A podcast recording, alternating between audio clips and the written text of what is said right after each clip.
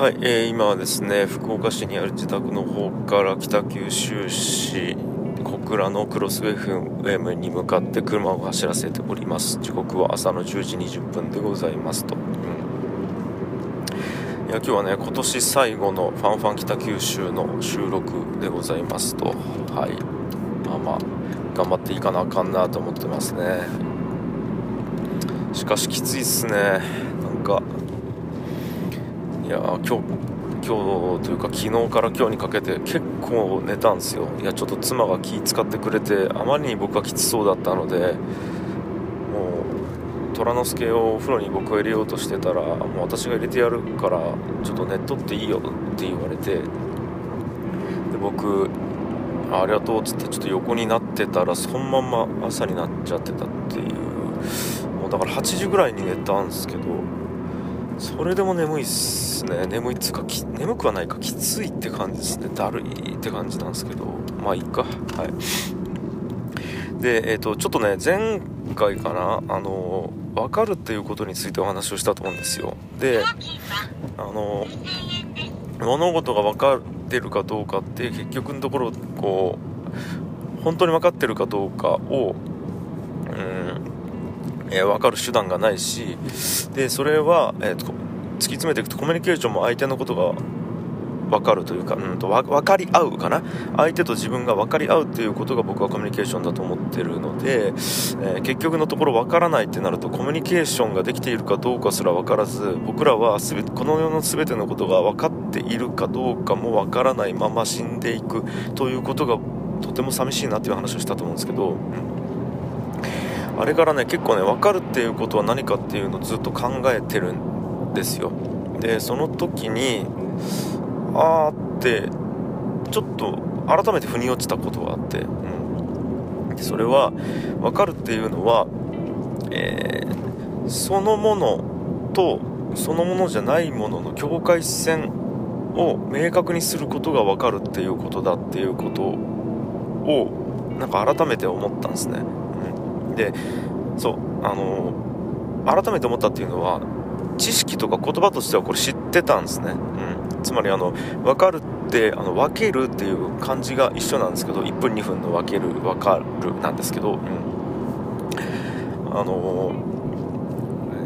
要はその物事を分断するっていうことが分けるっていうことなんですね、まあ、分断するっていうことはそこに境界線が生まれるっていうことでで、えーそれを認識できるようになるっていうことが分かるっていうことなんですけど、まあ、これはちょっといろんな人が言っててそれは知ってたんですけども、うん。なるほどなと思ったんですよ。その腑に落ちる腑に落ちてないの関係性ってなんかこうそれだなと思ったんですね、うん、でうんちょっと、えー先にじゃあモデルの方から話すか。じゃあある心に、えーここに教師と先生がいました。で教師は、えー生教師と先生じゃあ教師と生徒がいました、うん。で教師は先生は生徒に数学というかえーっと整数か。整数を教えています、うん、12345678910これが整数だよっていうふうに教えてるんですね、うん、で生徒は分かったっていうわけですね、はい、で、えーじゃあ100も1000も1万も1万10も1万30も1万4511も全部整数だよ。だって数えられるからね。っていう教え方をしたとしますね。はい。たら生徒は分かったっていうわけですね。じゃあ先生はこのリンゴを持ってきてこの半分っていうのは整数かい、まあ、つまり2分の1は整数かっていう聞き方をするわけですね。だからそうだよってそのリンゴの半分が1個2個って数えられるから、えー、と2分の1っていうのは整数だよって生徒が言ったとするじゃないですか。でこれ違いますよね、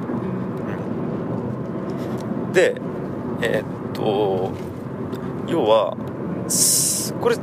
えーっと2分の1っていうのは整数じゃないわけです。で生徒は分かってないと。で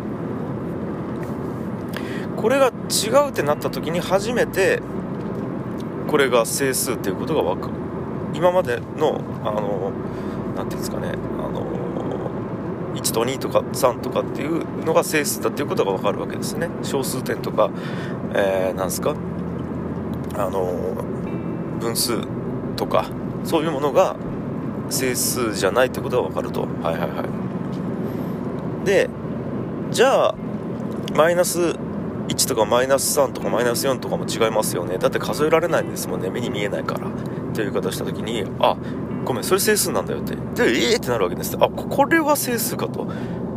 えでも数えられないじゃないですか。ああでもそれはねあの正の数と負の数っていうまたね別の概念なんだよみたいな、うん、あのリンゴが正負の数ってないけどじゃあ後ろに1歩2歩歩けるだろう？ってっていうまた違うモデルを持ち出してきて説明をすることによってあなるほどみたいな形になるわけですよね、うん、だからこれでやっと正の数負の数っていう概念と整数や小数点っていう概念の、まあ、一部分が分かったということですね。だから、えーと、1234567っていうのをパッと生徒が認識した時には、まあ、その整数かどうかっていう指標と政府の数っていう指標今2つの僕、えー、捉え方で説明したんですけども、うん。まあ、そこそういう捉え方をした時に生徒はそこを分けて考えてないわけですよ。えーと、正の数でありかつ整数であるものがあだからごめん違うか。生徒は最初正の数のことを整数だって勘違いしてたわけですね、でもそれは正負の概念をまず教える。これで、えっと、プラスマイナス、えっと、要はそのあ、まあ、政府の概念が分かりましたね。でその後に、えっと、区切る領土流度ですよね。数を区切る流度が、えーと、小数点以下だったり分数にならないっていうことが、えー、整数かどうかなんだよって新しい概念を教えることによってやっとその整数というものを理解できるようになるっていう。これってそうであるものとそうじゃないものっていうものが明確じゃないと分かんないですよね。うん。ちょっと説明が下手すぎたんでちょっとあれなんですけど例えばじゃあ今僕運転してるんですけど目の前に車があるんですけどもいいかいあれを車だって言った時にまあじゃあ赤い軽自動車だったとするじゃないですか、したらえっ、ー、ともしかしたら飛行機を見た時も車だって言うかもしれないんですよ。だってえなんでっていうとだって車輪で動いてるのが車だと思ったからなんですよね。うん。車の定義って難しいですよねそう考えると、うん、だからあでもあれは車じゃなくて飛行機なんだよってなってええー、そうなのじゃあじゃあ分かんないけど。じゃあえっ、ー、とこの目の前の赤い4つの車輪で動いてるやつが車なんだとしたらじゃあ赤いベンツは車だねって言った時にああそれはね車まだよと。それそれは車だよと。そうかそうかと、うん、えじゃあなんで赤いベンツは車なのにじゃあ飛行機を赤く塗ったら車なの？とか言われた時にまたその定義を示すわけですよね。なんか、うん、あじゃあ大きさえっ、ー、と軽自動車より大きいものでも車なのに飛行機は違うのは何でってなるわけですよね。そうこうやって、えーと、境界線をずっとこう探っていくとなんとなくこれは車かな車じゃないかなとかになるわけですよね、うん、じゃあそのリアカーは車かどうかっていうとこれまた人によって定義分かりますよね。リアカー車は車か自動車じゃないけど車かっていう人もいるだろうし車イコール自動車ってっていう定義をしてる人からするとまたこれねいやリアカーは、えーとガソリンや軽油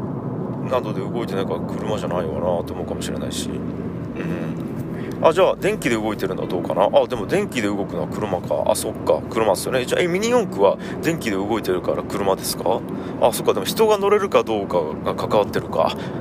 じゃあミニ四駆は車じゃないか。あえー、あじゃあ、えー、人が乗れないかどうかは車にかかってくるんですねみたいな感じでいろんな評価軸で区切っていきまくっていきまくった末にやっと車っていうものが分かってくるってことですよね、うん、だからえっ、ー、となんかこう境界線もいろんな評価軸によってここからは違うここからはそうっていうのがあったりするわけですよね。でこれが1個の評価軸じゃないっていうことがミソでさっき車で言うと人が乗れるかどうかは1個の評価軸だったわけだし、えー、エンジンが何で駆動してるかっていうのも1個の評価軸だったわけだし大きさも評価軸だったわけですよね。で逆に言うと,、えーと、色とかっていうのは評価軸に含まれてなかったっていうことも多分突き詰めていけば分かるわけですよね、うん、でも初めて出会う1個の物事っていうのってその評価軸さえもままならないわけですね、うん、で例えば、えーと、はじ生まれて初めてじゃあ、えーと、なんすかね、うん、難しい概念に触れた時ボーンって何でもいいんですけどじゃあ有意識論っていうのをね僕はあの初めて古典ラジオで知ったんですけど有意識論にボーンと触れた時に有意識論って何ぞやってていうことが分かるのって有意識論じゃないものをが分からないと何ぞやって分からないわけですよね。有意識論で、まあ、ちょちょもうちょっと言うと有意識論で説明してる時に人間は全て認識でできているっていう人がいて人間が有意認識であこの世は人間の認識であるっていうことを理解するためにはこの世は人間の認識でないっていうことを理解しないとわからないわけですよ想像の世界でもいいので、うん、じゃあ、うん、認識か認識あ認識でできてるか認識でできてないかっていうものを評価するための軸ってどこに何個あってその中でそこの境界線って何なのかっていうことを理解しないと分かったっていうことにならないから初めて出会う珍しい今まで出会ったことないような概念であればあるほど初めて評価軸を意識しないといけないっていうところがあってそこがめちゃくちゃ難しいですよね。うん、あー説明が難しい。だからこう分かる分からないっていう簡単なこの言葉ですけどもそこが何で難しいかっていうと分かると分からないを理解するための、えー、評価軸がめちゃくちゃあるからなんじゃないかなと思ってるんですね。うん、評価軸がいっぱいあって境界線を全部定義するっていうことが概念的に広すぎて難しいっていうことが起こってるんじゃないかっていうのが僕の仮説です。うーん頑張って例えを駆使して説明しようと思った割にはうまくこの例えも機能してなかったなーって感じですかねまあ僕の中でもうん分かったようで分かってなかったっていうことが今説明頑張ってしようと思って分かりました。はい。